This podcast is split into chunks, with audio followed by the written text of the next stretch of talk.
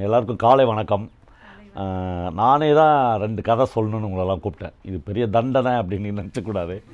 என்னென்னா ரெண்டு கதை வந்து எனக்கு மைக்லேயோ அல்லது ஒரு பெரிய ஜனத்திரளையோ வச்சு சொல்ல முடியாதுன்னு தோணுச்சு. அப்புறம் எல்லா ரைட்டரும் எல்லாருக்கும் சொல்கிற கதை எழுதிடல. தனக்கான சில கதைகளை எழுதி பார்த்துருக்காங்க.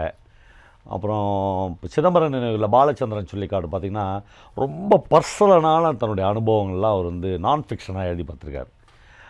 அதனால தான் அவர் கேரளா முழுக்க கொண்டாடப்படுறாரு. இவ்வளோ வெளிப்படையாக யாருமே எழுதுறேன்னு ஆனால் பல ரைட்டர்ஸ் அந்த பர்சனல் அனுபவங்களை ஃபிக்ஷனாக எழுதி பார்ப்பாங்க. கேரக்டர் பேர் மாற்றுவாங்க கேரக்டருடைய வயசை மாற்றுவாங்க கலர் மாற்றுவாங்க செக்ஸ் மாற்றுவாங்க ஆண்ன்றதை பெண்ணா பெண்ன்றதை ஆணா அப்படி மாற்றி ஆனால் அது அவங்க எக்ஸ்பீரியன்ஸ் தான். நீங்கள் பிரபஞ்சன ஜெயகாந்தன்லாம் ரொம்ப நுட்பமாக படிக்கிற ஒரு ஆள் கரெக்டாக தெரிஞ்சிடும் இது யார்? இவங்க என்னவா எழுதியிருக்காங்க? அந்த கேரக்டர் வந்து ராம்சாமி இல்லை. இது வந்து நம்ம வைத்தி தான். வைத்தியனா பிரபஞ்சம் தான் அவர் சொந்த பேர். அப்படிலாம் நமக்கு தெரிஞ்சிடும் அப்புறம் ரொம்ப ப்ராப்ளம் வர சில விஷயம் இருக்குல்ல. அதை வந்து இப்படி நான் ஃபிக்ஷனாக எழுதி பார்ப்பாங்க. இப்போ பாலுமேந்திரா சாரை வந்து கடைசொல்ல நாங்கள் எல்லாரும் கேட்டோம் சார் நீங்கள் வந்து ஒரு ஆட்டோ பயோகிராஃபி எழுதணும். அது உலகம் முழுக்க போய் சார் அவர் சொன்னார் உலகத்தில் நான் அந்த தப்பை மட்டும் பண்ணவே மாட்டேன். அப்படின்னார். அப்புறம் ஏன் சார் ஒன்று ஒரு இருபது இருபத்தஞ்சி பெண்கள் பாதிக்கப்படுவாங்க. எல்லாமே க- நல்லா செட்டில் ஆகி குடும்பம் நடத்திட்டுங்கிறாங்க ஏன் போவா இதெல்லாம் நம்மளுக்கு வேணுமா அப்படின்னாரு. அது அது எவ்வளோ பெரிய மேன்மை அது. அப்போ அப்புறம் சொன்னார் நான் அவங்கள ஆமாம் மேன்மை தான். என்ன என்ன- என்ன மேன்மைனா இப்போ அந்த ஏரியாலாம் இல்லாமல் ஒரு ஆட்டோபயோகிராஃபி பாலுமேந்திராவில் எழுத முடியும். முடியாதா? நம்மளால் எல்லாம் தான் செஞ்சுனுறான் நான் மட்டும் உத்தம அப்படின்னு தானே எழுதினுறான் இப்போ பிரபஞ்சனுடைய ஒரு எக்ஸ்பீரியன்ஸ் வந்து நான் ஆரம்பிக்கிறேன். அவர் வந்து ஒரு நாள் காலையில் ஆறு மணிக்கு மதுரை ரயில்வே ஸ்டேஷனில் போய் இறங்குறாரு. அங்கேருந்து அவருக்கு போட்டப்பட்ட லாட்ஜுக்கு போயின்னுக்கிறாரு போனால் பிரபஞ்சன் பிரபஞ்சன் கை தட்டி ஒரு பெண் குரல் கூப்பிடுது அவரை. அவர் திரும்பி பார்க்குறாரு. ஒரு தேர்ட் ரேட்டர் லாட்ஜில் ஒரு லுங்கியும் ஒரு சட்டையும் கட்டிக்கின்னு ஒரு அம்மா நின்றுது அதுதான் கூப்பிடுது அவர். இவர் அப்படியே பார்க்குறாரு. மேலே ஏறி வாங்க அப்படின்னு சொல்லுது. இவர் பேக் மாட்டின்னு மேலே ஏறி போகிறார் என்ன தெரிலையா அப்படின்னு கேட்குது இவர் கொஞ்சம் குழம்புறார். சொல்லுது நான் தான் சக்தி கோதண்டம் நான் தான் சக்தி அப்படின்னு சொல்லுது. அப்படியே அலண்டர்றார் பிரபஞ்சன் என்னென்னா அந்த சக்தி யாருன்னா வடலூரில் வந்து அணையா அடுப்பு இருக்குது. இன்னமும் வள்ளலார் மூட்டின அடுப்பு வந்து அணையிலலாம் சொல்கிறாங்களே அந்த மாதிரி அணையாத அடுப்புள்ள ஒரு வீட்டை சேர்ந்த ஒரு ஒரு குடும்பத்தை சேர்ந்தவங்க இந்த சக்தி கோதண்டம். ஒரு மிகப்பெரிய ஃபேமிலி தஞ்சாவூரில் அவங்க ஃபேமிலி கம்யூனிஸ்ட் கட்சியில் இந்திய கம்யூனிஸ்ட் கட்சியில் கோதண்டம் வந்து பெரிய தலைவர்.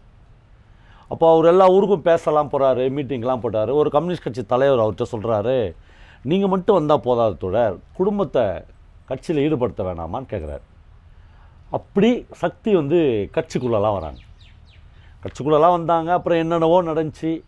ஒரு கட்டத்தில் வந்து சக்தி மேலே பாலியல் குற்றங்களில் ஈடுபட்டாங்க அப்படின்னு அவங்கள கட்சியிலேருந்து எக்ஸ்பெல் பண்ணாங்க.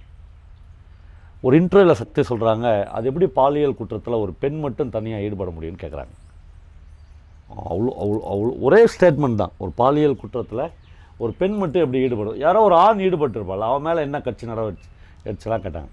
அப்புறம் வந்து அப்படியே ஒரு சீரழிவை நோக்கி சக்தியோட லைஃப் போச்சு. அவங்க வந்து திமுகவுக்கு போனாங்க. திமுகவுக்கு போய் பயங்கரமாக குடிக்க ஆரம்பித்தாங்க எங்கே இருந்த ஃபேமிலி எப்படி அழியுது பாருங்கள் அப்படியே. ஃபேமிலியெலாம் விட்டாங்க அவங்க அந்த வீடெல்லாம் விற்கப்பட்டது அந்த அடுப்புலாம் அணைக்கப்பட்டது. அவங்க வந்து அப்படியே சீரழிவை நோக்கி போனாங்க. ஒரு தேட்ரேட்டடு வன்னை ஸ்டெல்லா அந்த அந்த மாதிரியான ஸ்பீக்கர்ஸ் இருப்பாங்கள்ல டிஎம்கேல அந்த ரேஞ்சுக்கு போயிட்டாங்க சக்திகோதன் போய் அவங்க ஊர் ஊராக போகிறது ஒரு மூன்றாந்தர லாட்ஜுகளில் அவங்களுக்கு ரூம் போடப்பட்டிருக்கும். அவங்க பேசிட்டு வந்தாங்கன்னா அவங்களுக்கு வந்து சரக்குகளும் பரோட்டாக்களும் வாங்கி அடுக்க அடுக்கப்பட்டிருக்கும். அப்படி போச்சு அவங்க லைஃப் இப்போது அந்தம்மா வந்து பிரபஞ்சனை கூடுது பிரபஞ்சன் மேலே வாங்க. எனக்கு தெரியலையா? நான் தான் சக்தி. சக்தி அப்படின்ற ஒரு மனுஷியோட உருவம் இருக்குல்ல அந்த அந்த இமேஜினேஷன் இருக்குல்ல அந்த தஞ்சாவூரில் ஒரு மிகப்பெரிய குடும்பத்தில் அணையா அடுப்புக்கு சொந்தக்காரியாக ஒரு ஜமீன்தாரி அம்மா மாதிரி உட்காந்துருந்த சக்தி இருக்கால அவள் தான் தான் முன்னாடி லுங்கி கட்டின்னு இப்படி உட்காந்துக்கிற ஒரு பெண். அப்போது இந்த விஷயத்த ஒரு ரைட்டர் வந்து ஃபிக்ஷனாகவும் எழுதலாம் நான் ஃபிக்ஷனாகவும் எழுதலாம். நான் ஃபிக்ஷனாக எழுதினார் பிரபஞ்சன் சக்தி ஏன் அப்படி ஆனா அப்படின்னு நான் ஃபிக்ஷனாக எழுதினார். அதெல்லாம் ஒரு பெரிய ஹிஸ்ட்ரி அதுக்குள்ளே பெரிய கதைகள் இருக்குது ஆனால் நான் சொல்ல போகிற ரெண்டு கதைகளை நானே தான் சொல்லணும் அப்படின்னு நினச்சேன். ரெண்டு கதை வந்து ஒன்று வந்து பிரபஞ்சன் ஒரு மனுஷின்னு ஒரு கதை எழுதுகிறார். உங்களுக்கு நிறைய பேருக்கு தெரியும். நானே கூட அந்த கதையை சொல்லியிருக்கேன். மனுஷின்னு ஒரு கதை எழுதுகிறார். அந்த கதை ரொம்ப பிடிச்ச கதை. அந்த கதையை பிரபஞ்சன் எங்கேருந்து ஆரம்பிக்கிறார்னா கடைசியில் மாற்றை விற்று விடுவது என்று முடிவானதுன்னு ஆரம்பிக்கிறார். ஒரு மாடு அதை வித்தறதுன்னு முடிவாக தா தன்னை விற்றுவிடப் போகிறார்கள் என்றும் இன்றைக்கு சாயங்காலம் கோனார் வந்து தன்னை கயிற்று பிடித்து வேறு வீட்டுக்கு கூட்டின்னு போகிற போகிறான்னும் இனிமேல் இந்த வீட்டில் நமக்கு இடம் இல்லை என்பது எதுவும் தெரியாமல் அந்த மாடு அந்த தரையில் படுத்து அசை போட்டு கொண்டிருந்தது. அந்த மாட்டுக்கு பக்கத்தில் அதனுடைய இரண்டு மாதமே உள்ள கன்று இந்த எந்த துக்கமும் இல்லாமல் அம்மாவை நக்கி கொண்டிருந்தது அப்படின்னு அந்த கதையை ஆரம்பிக்கிறார். ஒரு பேராகிராஃப் தான். அதோட முடிச்சிடுறாரு அந்த இன்சிடெண்ட்டை அதுக்கப்புறம் அந்த அந்த கதைக்குள்ளே அவர் அங்கேருந்து கதையை ஆரம்பிக்கல. கதையை வேறு ஒரு இடத்துலேருந்து அவர் ஆரம்பிக்க போகிறாரு ஆனால் மாட்டை விற்று விடுவது என்று அவ முடிவானதில் அந்த இடத்துல தான் கதையை ஆரம்பிக்கிறார். கதை எங்கேருந்து ஆரம்பிக்கிறார்? அந்த மாடு இந்த வீட்டுக்கு வந்துச்சுல அங்கேருந்து ஆரம்பிக்கிறார். இந்த மாடு இன்றைக்கி எங்கள் வீட்டுக்கு வரும்போ வரப்போகுது. அந்த மாடு வீட்டுக்கு வரப்போகிற மூமெண்ட் இருக்குதுல்ல அது வந்து பத்து மூமெண்ட் எனக்கு தெரியும். பத்து தடவை நான் அதை அனுபவித்தேன் அது ஒரு திருவிழா. எங்கள் அம்மா வந்து அப்படி ஆழம் கரைப்பாங்க இதில். இந்த தாம்பால் தட்டில் வச்சு ஆழம் கரைஞ்சி கரைச்சி காஞ்ச மிளகாலாம் போட்டு சுண்ணாம்பு வச்சு அது அப்படியே ரெட் கலரில் அப்படி அப்படியே போவாங்க வருவாங்க போவாங்க வருவாங்க. இன்னும் மாடு புறப்பட்டு இருக்காது நடந்தானே வரணும் அது. எங்கள் அம்மாவுக்கு அவ்வளோ இன்ட்ரெஸ்ட் அது. இப்பயே வந்துருமான்னு. அந்த மாடு எந்த கலரில் வரும்னா ஒரு வெள்ளையும் ஆரஞ்சும் திட்டு திட்டாக இருக்கிற அவ்வளோ அழகான ஒரு கலர் அது கூட ஒரு கால கண்ணுக்குட்டி அப்படியே வரும். பிரபஞ்சனே அந்த கதையை சொல்கிறார் he's the story story teller அவரே தன்னுடைய கதை சொல்கிறார் அவர் சொல்கிறாரு என் பொருட்டு என் மாமியார் வீட்டிலிருந்து அவர்கள் மகளுக்காக அதாவது இவர் பொண்டாட்டிக்காக அவர்கள் இந்த வீட்டுக்கு இந்த மாட்டை வந்து கொடுக்குறாங்க. அன்பளிப்பாக கொடுக்குறாங்க. அந்த மாடு எங்கள் அம்மாவுக்கு வந்து சந்தோஷம் தாங்கலை. எங்கள் அம்மா வந்து ஆ- ஆரத்தி வச்சு எங்கள் அம்மாவுக்கு சம்மந்தி வீட்டிலிருந்து எது வந்தாலும் அதுவும் ஓசியில் வருகிறது என்றால் அம்மாவை மாதிரி சந்தோஷப்படுற ஒரு மனுஷி உலகத்தில் இல்லை. அவர் அடுத்தவரை எழுதுறாரு ம என் சம்மந்தி வீட்டிலிருந்து காதருந்த ஊசி இதுல்ல காதுள்ள ஊசி இல்லை. காதருந்த ஊசி. அது ஒரு லாரி நிறைய வருகிறது என்றாலும் என் மம் எங்கள் அம்மா வாங்கி வீட்டில் வச்சுக்குவா. அது எங்கே வைக்கிறது? அதெல்லாம் அவளுக்கு இல்லை. அது சும்மா தானே வருது சம்மந்தி வீட்டிலேருந்து ஒற்றுமையானு வச்சுக்கோ. அவ்வளோ சந்தோஷமாக இருக்கும். அப்புறம் மாடு வந்து எங்கள் வீட்டுக்கு முன்னாடி கோனார் வந்து கட்டினாரு. கட்டினோடனே பக்கத்து வீட்டிலேருந்து எங்கள் பெரியம்மா பெரியம்மா பசங்க எல்லோரும் வந்தாங்க. இந்த மாதிரியான நேரத்தில் அம்மாவனுடைய முகத்தை பார்க்கணும். அது வந்து பேரானந்தம் அது.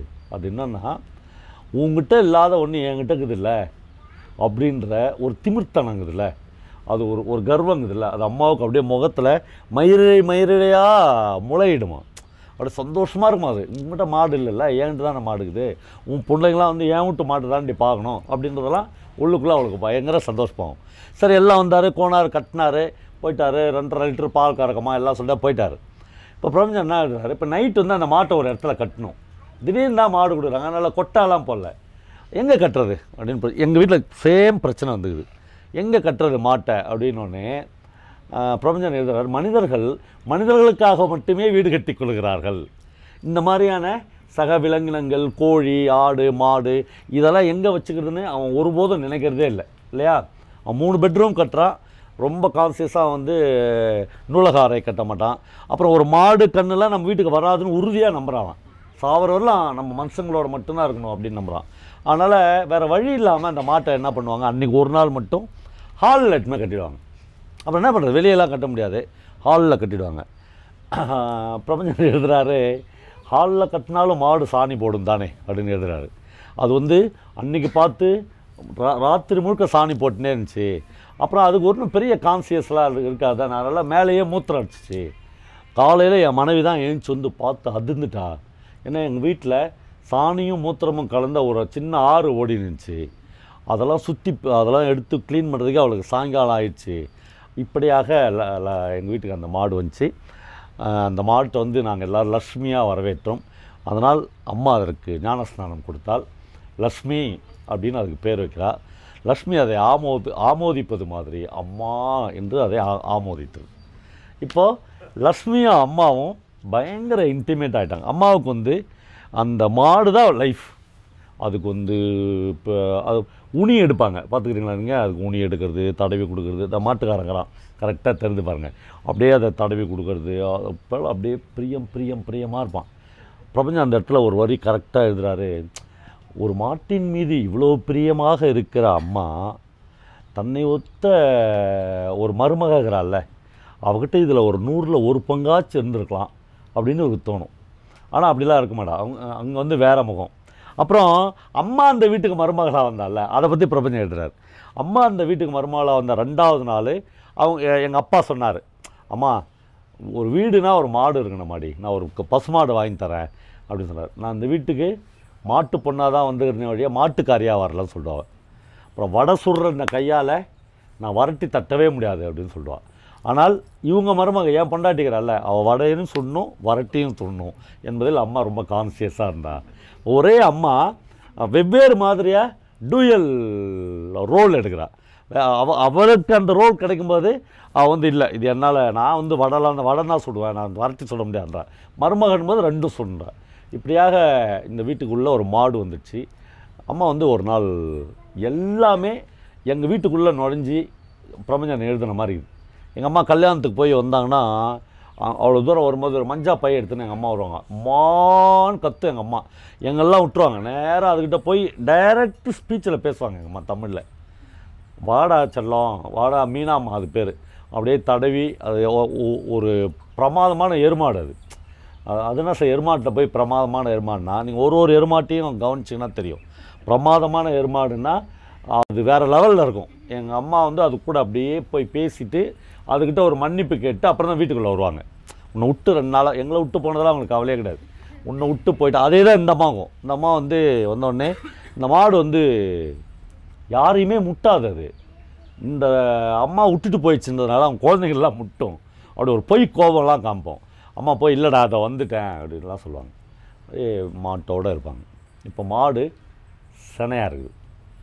உடனே அம்மா வந்து இன்னும் நீங்கள் சென மாட்டுக்கு வந்து அது ஒரு வகையான முதலீடு இல்லையா? அம்மா வந்து இன்னும் நல்லா துவரம் இது எல்லாம் வச்சு அதாவது பிரமாதமாக போர்ஸ்டாக்காக வளர்ப்பாங்க. மாடு இப்போ கண்ணு படும். நான்லாம் என் லைஃப்பில் மொத்தமாக ரெண்டு தடவையோ மூணு தடவையோ முழு கண்ணுக்குட்டியும் போடுறத பார்த்துக்கிறேன். ஐ திங்க் சைலஜா கல்யாணம் ஆகி வந்தப்போ நம்ம ரெண்டு பேரும் நவநீதங்கா வீட்டு திண்ணையில் உட்காந்து நம்ம வீட்டில் மாடு கண் மொத்தமாக ஒரு மாடு கண்ணு போடுறதுக்கு துவங்கிறதுலேருந்து ஆரம்பத்துலேருந்து கண்ணு போட்டு முடித்து அதை நக்கி நக்கி அந்த ஈரத்தை எல்லாம் உலர்த்தி எடுத்து அதை அப்படியே ஏஞ்சி நிற்க வைக்கிறவங்கள பார்த்துக்கிறோம். அந்த அந்த கால்லாம் எங்கள் அம்மா போய் உருவி விடுவாங்க. எனக்கு எங்கள் இப்போ நாங்கள் இருக்கிற சார்வன் வீடு இருக்குல்ல அந்த வீட்டுக்கு முன்னாடி அப்படி ஒரு பிரசவத்தை நாங்கள் பார்க்குறோம். எங்கள் அம்மா வந்து அப்படியே அந்த காலெல்லாம் நீவி விட்டு அப்படி ஒரு துள்ளு துள்ளுச்சு அந்த கண்ணுக்குட்டி. எனக்கு அப்படியே ஞாபகம் துள்ளி எங்கள் வீட்டுக்கு எதிரிலே ஒரு கிணறு இருந்துச்சு அதுக்குள்ளே போய் விழுந்துச்சு. அம்மா வந்து ஒப்பாரி வச்சு அழுகுறாங்க அப்படியே அன்னைக்கு பிறந்த குழந்தை அப்படியே ஈரத்தோட அப்படியே இப்படி துள்ளிச்சு பாருங்கள் அப்படியே கிணத்துக்குள்ளே வந்துச்சு ஆ எங்கள் அம்மா அந்த ஆத்திரம் கிணத்துக்குள்ளே குதிக்க போகிறாங்க அவங்க. தண்ணிலாம் இல்லை அது பெருசாக சின்ன அது மு- அது துடுத்துட்டாங்க தேவனே சாவாதியார் வீட்டு கிணறு அது. அப்புறமா அது உள்ளே இறக்கி ஒன்றுமே ஆகலை அந்த கண்டுக்குட்டி நல்லா இருந்துச்சு மேலே தூக்கினுட்டாங்க அதை. அந்த மாதிரி எக்ஸ்பீரியன்ஸ்லாம் இருக்குது. அந்த துள்ளல் வந்து யாராலுமே அடக்க முடியாது. இந்த மாடு வந்து கண்ணு போட்டுரும். இப்போ கண்ணு போட்ட உடனே இவங்க அம்மாவுடைய முதல் கேள்வி என்ன தெரியுமா? கண் என்ன கண்ணுன்னு கேட்பாங்க எல்லாம் சொல்லுவாங்க பார்த்துட்டு காலக்கண்ணு அப்படியே முகம் மாடுங்க வந்துட்டு ஏன்னா வீட்டில் தான் குழந்தைங்க ஆம்பளை பசங்களாக பிறக்கணும்னு எல்லாரும் விரும்புவாங்க. கண்ணு மா மாடு கண்ணு போடும்போது அது எப்படியாவது ஒரு பொட்டை கண்ணாக இருக்கணும் தான் எல்லாருமே விரும்புவாங்க. ஏன்னா அது அதுதான் வருமானம் கொடுக்கும் அதுதான் பால் கொடுக்கும். இந்த ஆண் கண்ணுக்குதுல அது மேக்ஸிமம் அடிமாடாக போயிடும். இவங்க இவங்களுக்கு அது இல்லை. இந்த அம்மாவுக்கு இந்த மாடு வந்து வியாபாரம் சம்மந்தப்பட்டது மட்டும் இல்லை வேறு ஒரு பெயின் இருக்கும் அவங்களுக்கு. என்னென்னா இந்த வீட்டில் ஒரே ஒரு பெண் குழந்தை கூட இருக்காது. இப்போ பிரபஞ்சன் அந்த கதையை சொல்கிறதுனால அவர் சொல்கிறாரு நான் எங்கள் அண்ணன் தம்பி எல்லாரும் மூணு பேர். என் பையனுக்கும் ரெண்டு பசங்க. எல்லாமே பசங்க தான். இந்த வீட்டில் மருந்துக்கு கூட ஒரு பெண் இல்லை. வீட்டில் மருமக தான் அப்படின்னா மாடாச்சும் ஒரு பொம்பளை கண்ணு போடாதா அப்படின்னு இவன் ரொம்ப ஆசையாக இருப்பான் ஏன்னா அவள் வந்து அந்த வீட்டு சாபத்துக்கு ஏற்ப அதுவும் வந்து காலை கண்ணு போடும். அது என்ன வீட்டு சாபம் அப்படின்னு பிரபஞ்சன் எழுதுறாரு. எங்கள் கொள்ளு தாத்தாவுக்கு கொள்ளு தாத்தாகிறார்ல அப்படின்னு ஆரம்பிக்கிறார். ஆரம்பித்து அவர் வந்து ஒரு நாள் சாயங்காலம் அப்படியே இருட்டுற சமயத்தில் எங்கள் கொள்ளு தாத்தாவுக்கு கொள்ளு தாத்தாவுடைய மனைவி. ஒரு அறுபது அறுபத்தஞ்சு வயசு இருக்கும் அந்த அம்மாவுக்கு அப்போ. அது வந்து ஏதோ ஒரு வேலையாக பின்கட்டு வழியாக போயிடுது போயிட்டு திரும்பி வீட்டுக்கு வந்துடுது அந்த வர தருணம் இருக்குதுல்ல கரெக்டாக பக்கத்து வீட்டு பையன் ஒரு காம்பவுண்டில் ஏறி உள்ளே குச்சிக்கிறான். அந்த சமயம் பார்த்து தாத்தா கதவை திறந்துக்கிறாரு. தன்னோடனே தன் மனைவி இப்படி கிராஸ் பண்ணவும் இன்னொரு ஆள் இப்படி ஏறி போவும் பார்த்துட்டார். பார்த்துட்டு அவங்க வந்து சா சாணார் அப்படின்னு ஒரு கம்யூனிட்டியை சார்ந்தவங்க. அவங்க அவங்க வந்து மரம் ஏறி பாலை அறுக்கிறவங்க. அவர் சொல்கிறாரு பாலை அறுக்கிற கத்தி இதுல அந்த கத்தி வந்து வீட்டில் எப்பயுமே தயாராகும். ஒரு சாணான ரத்தம் கொதித்தது அப்படின்னு எழுதுறார். எழுதி அந்த கத்தி எடுத்து ஒரு பாலையை விட ரொம்ப சாஃப்டாக தான் இருக்கும் ஒரு பெண்ணோட கழுத்து. அப்படியே அரிஞ்சு எடுத்துருவார் அவங்க தாத்தா. அந்த அந்த மனைவி வந்து சும்மா அந்த சமயத்தில் வந்த ஆள் தான் அப்படி அரிஞ்சு எடுத்துட்டாரு. அந்த அம்மா சாகும்போது இப்படி ஒரு பார்வை பார்க்கும். கட் பண்ணும்போது அப்படி பார்க்கும். அது வந்து உன் பரம்பரை விளங்குமாடா ஒரு பத்தினியே இது மாதிரி வெட்டிட்டேடா அப்படின்ற சாபத்தோடு செத்துரும். அந்த பெண் சாபம் இருக்குல்ல இந்த வீட்டில் பெண்ணே பிறக்காது. இந்த அம்மா சொல்லும் இவ்வளோ பெரிய ஹிஸ்ட்ரி இருக்குது அதுக்குள்ளே. அதெல்லாம் இல்லாமல் இவங்க அம்மா சாதாரணமாக சொல்லும் வீட்டில் பொம்பளை புள்ள பெக்கிறதுக்கு எவளுக்குன்னா வக்கு இல்லைனாலும் இங்கே வர மாட்டுக்குமா அந்த கேடு இருக்கணும் அப்படின்னு இந்த பழிய முழுக்க இந்த மருமக மேலே சொல்லும். இப்போது பிரபஞ்சன் எழுதுகிறாரு இந்த இன்சிடெண்ட்டுக்கு அப்புறம் காலை கண் அது போட்டதுக்கு அப்புறம் கொஞ்சம் கொஞ்சமாக அம்மா லக்ஷ்மியிடமிருந்து விலக ஆரம்பித்தாள் அது ரொம்ப துயரமாக இருந்துச்சு. அப்படி கொஞ்சம் கொஞ்சமாக அது வந்து அந்த மாட்டுக்கிட்டேருந்து அவள் லேசாக விலகிறா. அந்த அப்படியே அவள் விலகி விலகி வரா. வேறு வழியே இல்லை. மாடு அனாதையாகுது அது. அம்மா அப்படின்னு கத்தனை இவ துடித்து ஓடுவாள்ல. ஆமாம் இவருக்கு வேறு வேலை இல்லை அப்படின்னு போகிறாம்மா அதை வந்து பெருசாக கண்டுக்கிறதே இல்லை. வேறு வழி இல்லாமல் லக்ஷ்மி போய் அந்த இந்த இவருடைய மருமக போய் லக்ஷ்மியை பார்த்துக்கிற அந்த பொறுப்பை கொஞ்சம் கொஞ்சமாக அவங்க இன்வால்வ் ஆகிறா அதுக்குள்ளே வேறு வழியில் இல்லை மாடு செத்துரும். ஆனால் அது வந்து ரொம்ப கெஞ்சி இறைந்து மன்றாடுகிறது அந்த தன்னுடைய எஜமானி அம்மாட்ட. அவள் வந்து அதை கண்டுக்கிறதுக்கு லாகேல நாலு மாதத்தில் அந்த காளை கன்று வயிறு வீங்கி செத்தது என்று பிரபஞ்சன் எழுதுகிறார். அப்புறம் அதை தூக்கி போட்டுறாங்க. மாடு மறுபடியும் கன்சீவாக இருக்குது அப்போ எல்லார் முகத்துலேயும் ஒரு சின்ன நம்பிக்கை இருக்குது இந்த இந்த கன்று அது எப்படியாச்சும் பொட்டை கண்ணுக்குட்டியாக போடும். அப்போயாச்சும் அம்மாவும் அதுவும் மறுபடியும் இணக்கம் ஆகிடுவாங்க சொல்லி வைத்தார் போல் அந்த கண்ணும் இந்த மாடு காளை கன்று தான் போட்டது. இப்போ அம்மா வந்து முற்றிலும் மாட்டுக்கிட்டேருந்து விளைகிறான் வந்து கொஞ்சம் நெஞ்சம் பாசம் பிரியம் எப்பயாவது கொஞ்சம் தவிடு வைக்கிறது அதெல்லாம் கூட இல்லை. கம்ப்ளீட்டாக உனக்கும் எனக்கும் எந்த சம்மந்தமும் இல்லை அப்படின்னு விலகிறான் விலகி அம்மா வேறு மனுஷியாக இருக்கா? திடீரென்று அம்மாவை நாங்கள் வேறு மனுஷியாய் பார்த்தோம்னு எழுதுறார் பிரபஞ்சன் நீங்கள் உங்கள் வீட்டில் அது மாதிரி பார்த்துருக்கலாம். பாட்டி அம்மாவெலாம் என்னென்னா சம்மந்தம் இல்லாத ஒரு பீரியடில் உங்கள் வீடுகள்லேருந்து வேறு ஒரு மெமரிஸ் வரும். அது என்னென்னா அம்மா திடீர்னு ஒரு நாள் அழுவோம். ஏன் அழுகுற அப்படின்னு கேட்டால் அது சொல்லும். டேய் நீ பிறக்கிறதுக்கு முன்னாடி எனக்கு ஒரு பொம்பளை குழந்த பிறந்துச்சிடான்னுவாங்க. சொல்லும். சொல்லி அது அஞ்சு வயசில் அம்மா போட்டு இறந்துச்சு என் பொண்ணு இருந்தான்னு அப்படி பார்த்துக்குவாள்ல. எங்கே பார்க்குறது? முப்பதாறு வருஷத்தில் முப்பத்தஞ்சு வருஷத்தில் அம்மா அப்படிலாம் சொல்லி அழுததே இல்லை. இவளுக்கு வேறு ஏதோ பிரச்சனை. அதை சொல்லி அழுவோம். அப்புறம் அவங்க ஒய்ஃப் ஏதாவது ஊருக்கு போயிடுச்சுன்னு வச்சுங்க. அம்மா வந்து இந்த கணவன் மேலே இவன் மேலே காமிக்கிற கரிசனம்ங்கிறதுல அது வந்து அன்பிலீவபிள்ன்றார் பிரபஞ்சன் அதாவது இவருக்கு என்னென்ன வேணுமோ அவ்வளவும் சமைச்சு கொடுக்கறது. அப்படியே இவருக்கு தேவையில்லாத விஷயத்தெல்லாம் எடுத்துன்னு வந்து கொடுக்குறது. அப்படியே இந்த பொன் தட்டில் வச்சு தாங்கும்ல அந்த மாதிரி அம்மா தாங்கும். பிரபஞ்சன் சொல்கிறாரு இது என் மீதான அன்பு இல்லை என் மனைவியின் மீதான பகை அப்படின்னு எழுதுறாரு. இதை வந்து அவன் மேலே இருக்கிற பகை இருக்குதுல்ல அதை வந்து என் மீதான அன்பு மாதிரி அம்மா காட்டுறான் அவ்வளோதான் நான் அதில் ரொம்ப கான்சியஸாக தான் இருப்பேன் அப்படின்லாம் எழுதுறாரு. இப்போ எல்லாம் முடிஞ்சிடுச்சு அந்த பொண்ணை பற்றி அழுவா எல்லாம் நடக்கும். அம்மா எவ்வளோ க- ஒரு நாள் வந்து யாரும் இல்லாத சமயத்தில் மகனும் அம்மாவும் பேசிக்குவாங்க. வந்து அந்த மாடு வந்து உன்னால் எவ்வளோ பாடுபடுது? அந்த வீட்டுக்கு வரும்போது அது எவ்வளோ பிரியமானதாக இருந்துச்சு? நீ எவ்வளோ பிரியமாக அதோட இருந்த? நீ கொஞ்சம் கொஞ்சமாக விலகிட்ட. அது என்ன பண்ணும்? வாய் இல்லாத ஜீவன். அது வாய் இருக்குதா அது பேசுமா? அப்படிலாம் ரொம்ப பேசுப்பாங்க அந்த கதையில் அவர் எழுதுகிறார் அந்த பேராகிராஃபில் அந்த விவாதத்தின் முடிவில் இந்த மாடு இந்த வீட்டிலிருந்து போய்விட்டால் நல்லது என்று நானே முடிவு செய்தேன். இப்போ நீங்கள் விவாதத்தை நீங்களே அம்மா என்னெல்லாம் பேசியிருப்பா? அப்படின்னு நீங்களே எழுதலாம். அப்புறம் இன்னொரு வரி பொய்டெக் லைன் ஒன்று எழுதுறார். என்னென்னா லக்ஷ்மிகள் இருக்க வேண்டியது இந்த வீடு அல்லன்னு எழுதுறார். லக்ஷ்மிகள் இருக்க வேண்டியது இந்த வீடு அல்ல. அப்போது இப்போ கதையினுடைய ஃபஸ்ட்டு பேராகிராஃபுக்கு மாட்டை விற்று விடுவது என்று முடிவானது. போனார் சாயங்காலம் ஒருவார் சாயங்காலம் வந்தார். மாட்டை கயிறு பிடிச்சி வெளியே போகிறார் எங்கள் அம்மாலாம் அப்படி மாடு விற்ற தருணங்களில் கண்ணை முடின்னு உள்ளே போயிடுவாங்க. கதவை சாத்துக்குவாங்க. இந்த மாடு அடித்து சாத்தி உங்களை அந்த காட்சியை பார்க்க மாட்டாங்க. மாட்டை வந்து ஐயோ அது வந்து எவ்வளோ பிரியம் தெரியுங்களா? அந்த மாட்டை பிரியிற இடங்குதில்ல முடியவே முடியாது. உங்களால். அவர் வந்து இட்டுன்னு போவார். கண்ணுக்குட்டி எந் அவர் எழுதுகிறார் எந்த பாவமும் செய்யாத எந்த குற்றத்துக்கும் ஆட்படாத அந்த கண்ணுக்குட்டி தன்னுடைய உற்றார் உறவினர்கள் தன்னுடைய நேசிப்புக்குரியவர்களை விட்டுட்டு வேற எங்கோ ஒரு அந்நிய இடத்துக்கு போகுது இதெல்லாம் மனிதர்களுக்கு மட்டும் என்றால் நீங்கள் நினைத்து கொண்டிருக்கிறீர்கள் விலங்குகளுக்கும் தான் அப்படின்னு எழுதுறாரு.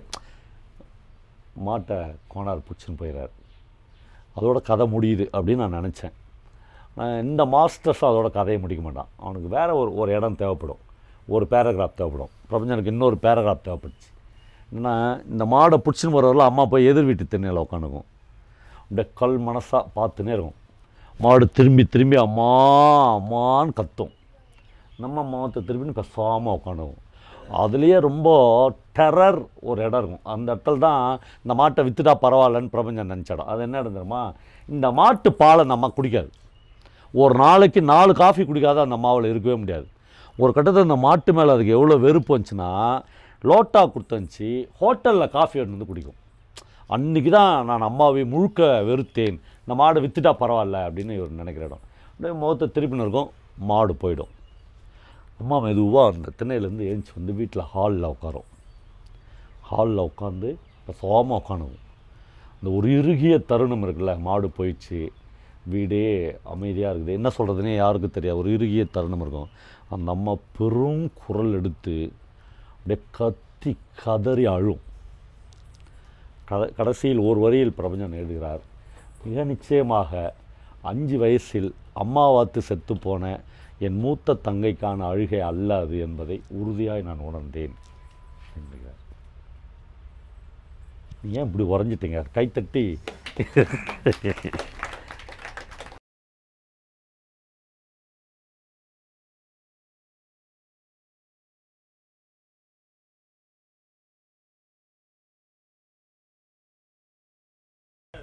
ஆமாம் எங்கள் வீட்டு மாடுமா நான் எழுதியிருக்கேன் என் கட்டுரைகளில். எங்கள் மீனாம்மா வந்து எங்கள் அம்மா விற்றுட்டாங்க ஒருத்திட்ட இந்த இந்த பக்கம் ஆனா ஆ- என்னமோ ஒரு ஆனா என்னது? இன்னொரு ஊர். விற்றுட்டு அண்டம்பள்ளம் அண்டம்பள்ளம்னு ஒரு ஊரில் விற்றுட்டாங்க வேறு வழியே இல்லாமல் அதை பராமரிக்க முன்னு. ரெண்டு நாள் பொறுத்து அந்த மாடு எங்கள் வீட்டுக்கே வந்துடுச்சு வந்தோடனே எங்கள் அம்மா போய் அப்படியே கொஞ்சுறாங்க. வாடா செல்லம் இவங்க விற்று காசெல்லாம் வாங்கி வச்சுக்கினாங்க ஆனால் செல்லம் சொல்லி சொன்னோடனே ஒரு அரை மணி நேரத்தில் அந்த கோனார் வந்துட்டார் பின்னாடி. கோல் எடுத்துன்னு வந்து ஏம்மா நீ என்னம்மா ஒரு வாதருட்டம்மான்னு நினச்சேன். நீ அம்மா கேப் மாதிரியாகிறன்னு எங்கள் அம்மாவுக்கு செம கோவம் வந்துச்சு. நான் என்ன பண்ணேன்னு மாட்டை விற்கிறாப்புல விட்டுன்னு பிடிச்சின்னு வந்துட்டேம்மான்னு சத்தியமாக நான் பிடிச்சின்னு வரல. என் செல்லம் அதுவே வந்துடுச்சுன்னு கரெக்டாக பருப்பு டப்பாவில் தான் எங்கள் அம்மா காசு போட்டு வைக்கணும். அப்படியே நூறுரூவா நோட்டு ஐநூறுரூவா நோட்டு அப்படியே கத்தையாக இருக்கும். இந்த- மாதிரி சிறுவாடு சேர்க்கறது அதெல்லாம் இந்த மாடு விற்கிறது அதெல்லாம் எங்கள் அப்பா கணக்கிலே வராரு. குடும்ப குடும்பத்தினுடைய பொது கணக்கு தான் அதில் வராது. போய் மொத்தமாக எடுத்து வந்து அவர் கொடுத்த ரூபாயை அவர்கிட்ட கொடுத்துச்சு. ஒரு ரூபா கூட அதை செலவு பண்ணல. கொடுத்து நீ போயா நான் என் எங்கள் மீனாமாவை நானே வச்சுக்கிறேன். அப்படின்னு மறுபடியும் வச்சுச்சு. அது எழுதியிருக்கேன் நான் என்னுடைய ஒரு கட்டுரையில் வந்து திரும்பி வந்துருச்சு எங்கள் மாடு அப்படின்னு. அப்புறம் இந்த இந்த நிலம் தான். இந்த நிலம் வந்து நல்லா பயிர் விளைஞ்சிக்குது. ஒரு நாள் வந்து உண்மையிலே இந்த மாடு நாயெலாம் பேச எங்கள் வீட்டில் ஜிம்மின்னு ஒரு நாய் இருந்துச்சு. அந்த அந்த நாய் வந்து காலில் வெட்டிட்டாங்க யாரோ. பர்பஸ். எனக்கு தெரிஞ்ச அந்த கால் காயத்தோடையே அது நடக்கும். அந்த எங்கள் அம்மா வந்து எங்கள் அப்பா எங்கள் அப்பா இல்லாத சமயம் எங்கள் அம்மாவும் நானும் மட்டும் எழுந்துக்கி டார்ச் லைட் எடுத்துன்னு வரோம். முன்னாடி எங்கள் ஜிம்மி போகுது. பின்னாடி மீனாம்மா வருது. அதுக்கு பின்னாடி நான் சின்ன பையன் நானும் எங்கள் அம்மாவும் கூட வரோம். எங்கள் வீட்டில் ரெண்டு பேர் வேலை பார்த்தாங்க அவங்க ரெண்டு பேரும். கரெக்டாக அந்த மூலையில் இட்டுன்னு வந்து அமைதியாக நிற்கிது அப்படியே பம்மி உட்காருது எங்கள் நாய். அது ஒன்றும் நல்லா நடந்த மீனாம்மா மெதுவாக ஸ்டெப் மேலே ஸ்டெப் எடுத்து வைக்குது. வச்சோடனே எங்கள் அம்மா வந்து பார்க்குறாங்க ஆறு ஆளுங்க. உட்காந்து நாளை காலில் இல்லை அடுத்த நாள் வந்து அறுவடைக்கு ரெடியாகுது ம- கீழே உட்காந்து நெல்லை நுமுட்டுறாங்க. அப்படி நுமிட்டுவாங்க. அப்படி நுமிட்டுறது என்னன்னா ரெண்டு மணி நேரம் நுமிட்டாங்கன்னா பத்து மூட்டை நெல் எடுத்துடலாம். நீ காலையில் வந்து வயலுக்கு அறுவடைக்கு வந்தீங்கன்னா ஒரு நெல் கூட இருக்காது. வெறும் பதர் தான் இதுதான் இருக்கும். வெறும் வைக்கோல் மட்டும்தான் இருக்கும். ஃபுல்லாக நெல் இருக்காது அதில். நுண்றாங்க எங்கள் அப்படியே எல்லோரும் நிற்கிறோம் வயலில் எங்கள் எங்கள் மீனாம்மான்னு ஒரு கணக்குது எல்லாத்தையும் பார்க்குறாங்க. எங்கள் அம்மா எல்லாம் ஏந்திருக்கிறாங்க பார்க்குறாங்க. எல்லாரும் எங்கள் அம்மாவுக்கு தெரியும். திருடன்லாம் இல்லை. எல்லாமே இந்த ஊர் ஆளுங்க தான். ஒவ்வொருத்தன் பேர் எங்கள் அம்மாவுக்கு தெரியும். எங்கள் அம்மா யாரும் எங்கேயும் ஓடாதீங்கப்பா. நான் வீட்டுக்கு போகிறேன் இல்லாத தானே வந்து அறுத்துக்கினீங்க. எனக்கு வரக்கூடாதுன்னு தானே நினச்சிங்க. காலைல அறுவடைக்கு. எவ்வளோ முடியுமோ உங்களால் நிமிட்டி எடுத்துன்னு போங்க அப்படின்ட்டு வீட்டுக்கு போயிட்டாங்க. அவங்க ஒரு படி கூட எடுத்து போகல நிமிட்டினதெல்லாம் கூட அங்கேயே விட்டு போயிட்டாங்க. அந்த மாதிரி பெரிய எக்ஸ்பீரியன்ஸ் அப்புறம் நம்ம வாழ்க்கை டவுனில் இருக்கிறோம் மெட்ராஸில் இருக்கிறோம் அப்பார்ட்மெண்ட்டில் இருக்கிறோம் அதெல்லாம் ஓகே தான். ஆனால் வாழ்நாளில் ஒரு மனித ஜீவிதத்தில் ஒரு மனுஷனோ மனுஷியோ ஒரு மாடு வளர்க்கணும்னு நான் நினைக்கிறேன். அது பயங்கர பெயின் தான். பெரிய வலி தான். என்ன சொல்கிறது அதெல்லாம் பெரிய இம்சை தான். அப்படிலாம் தான் நம்ம நினைப்போம். ஆனால் நீங்கள் வளர்த்து பாருங்கள் அந்த லைஃப் இருக்குல்ல. ஏதாவது ஒரு சின்ன சந்தர்ப்பம் உங்களுக்கு கிடச்சிச்சின்னா ஒரு மாடு வாங்கி வளர்க்கலாம். அது அது வேறு ஒரு இந்த மானசெல்லாம் சொல்கிறால ஒரு பாஷை வேறு லெவலில் உங்களை வச்சுக்கும். பயங்கர கனிவாக்கிடும் மனுஷனை. நம்மளை வந்து கடவுள் மாதிரி உயர்த்தும். ஒரு மாட்டோட ஸ்பரிசங்குதுல்ல அது அதனால் ஏதாவது சின்ன சந்தர்ப்பம் ஒரு சின்ன இடம் அப்படி கிடச்சிச்சின்னா அது பெரிய ட்ராபேக் அப்படிலாம் நினைக்காம ஒரு மாடு வாங்கி கட்டலாம்.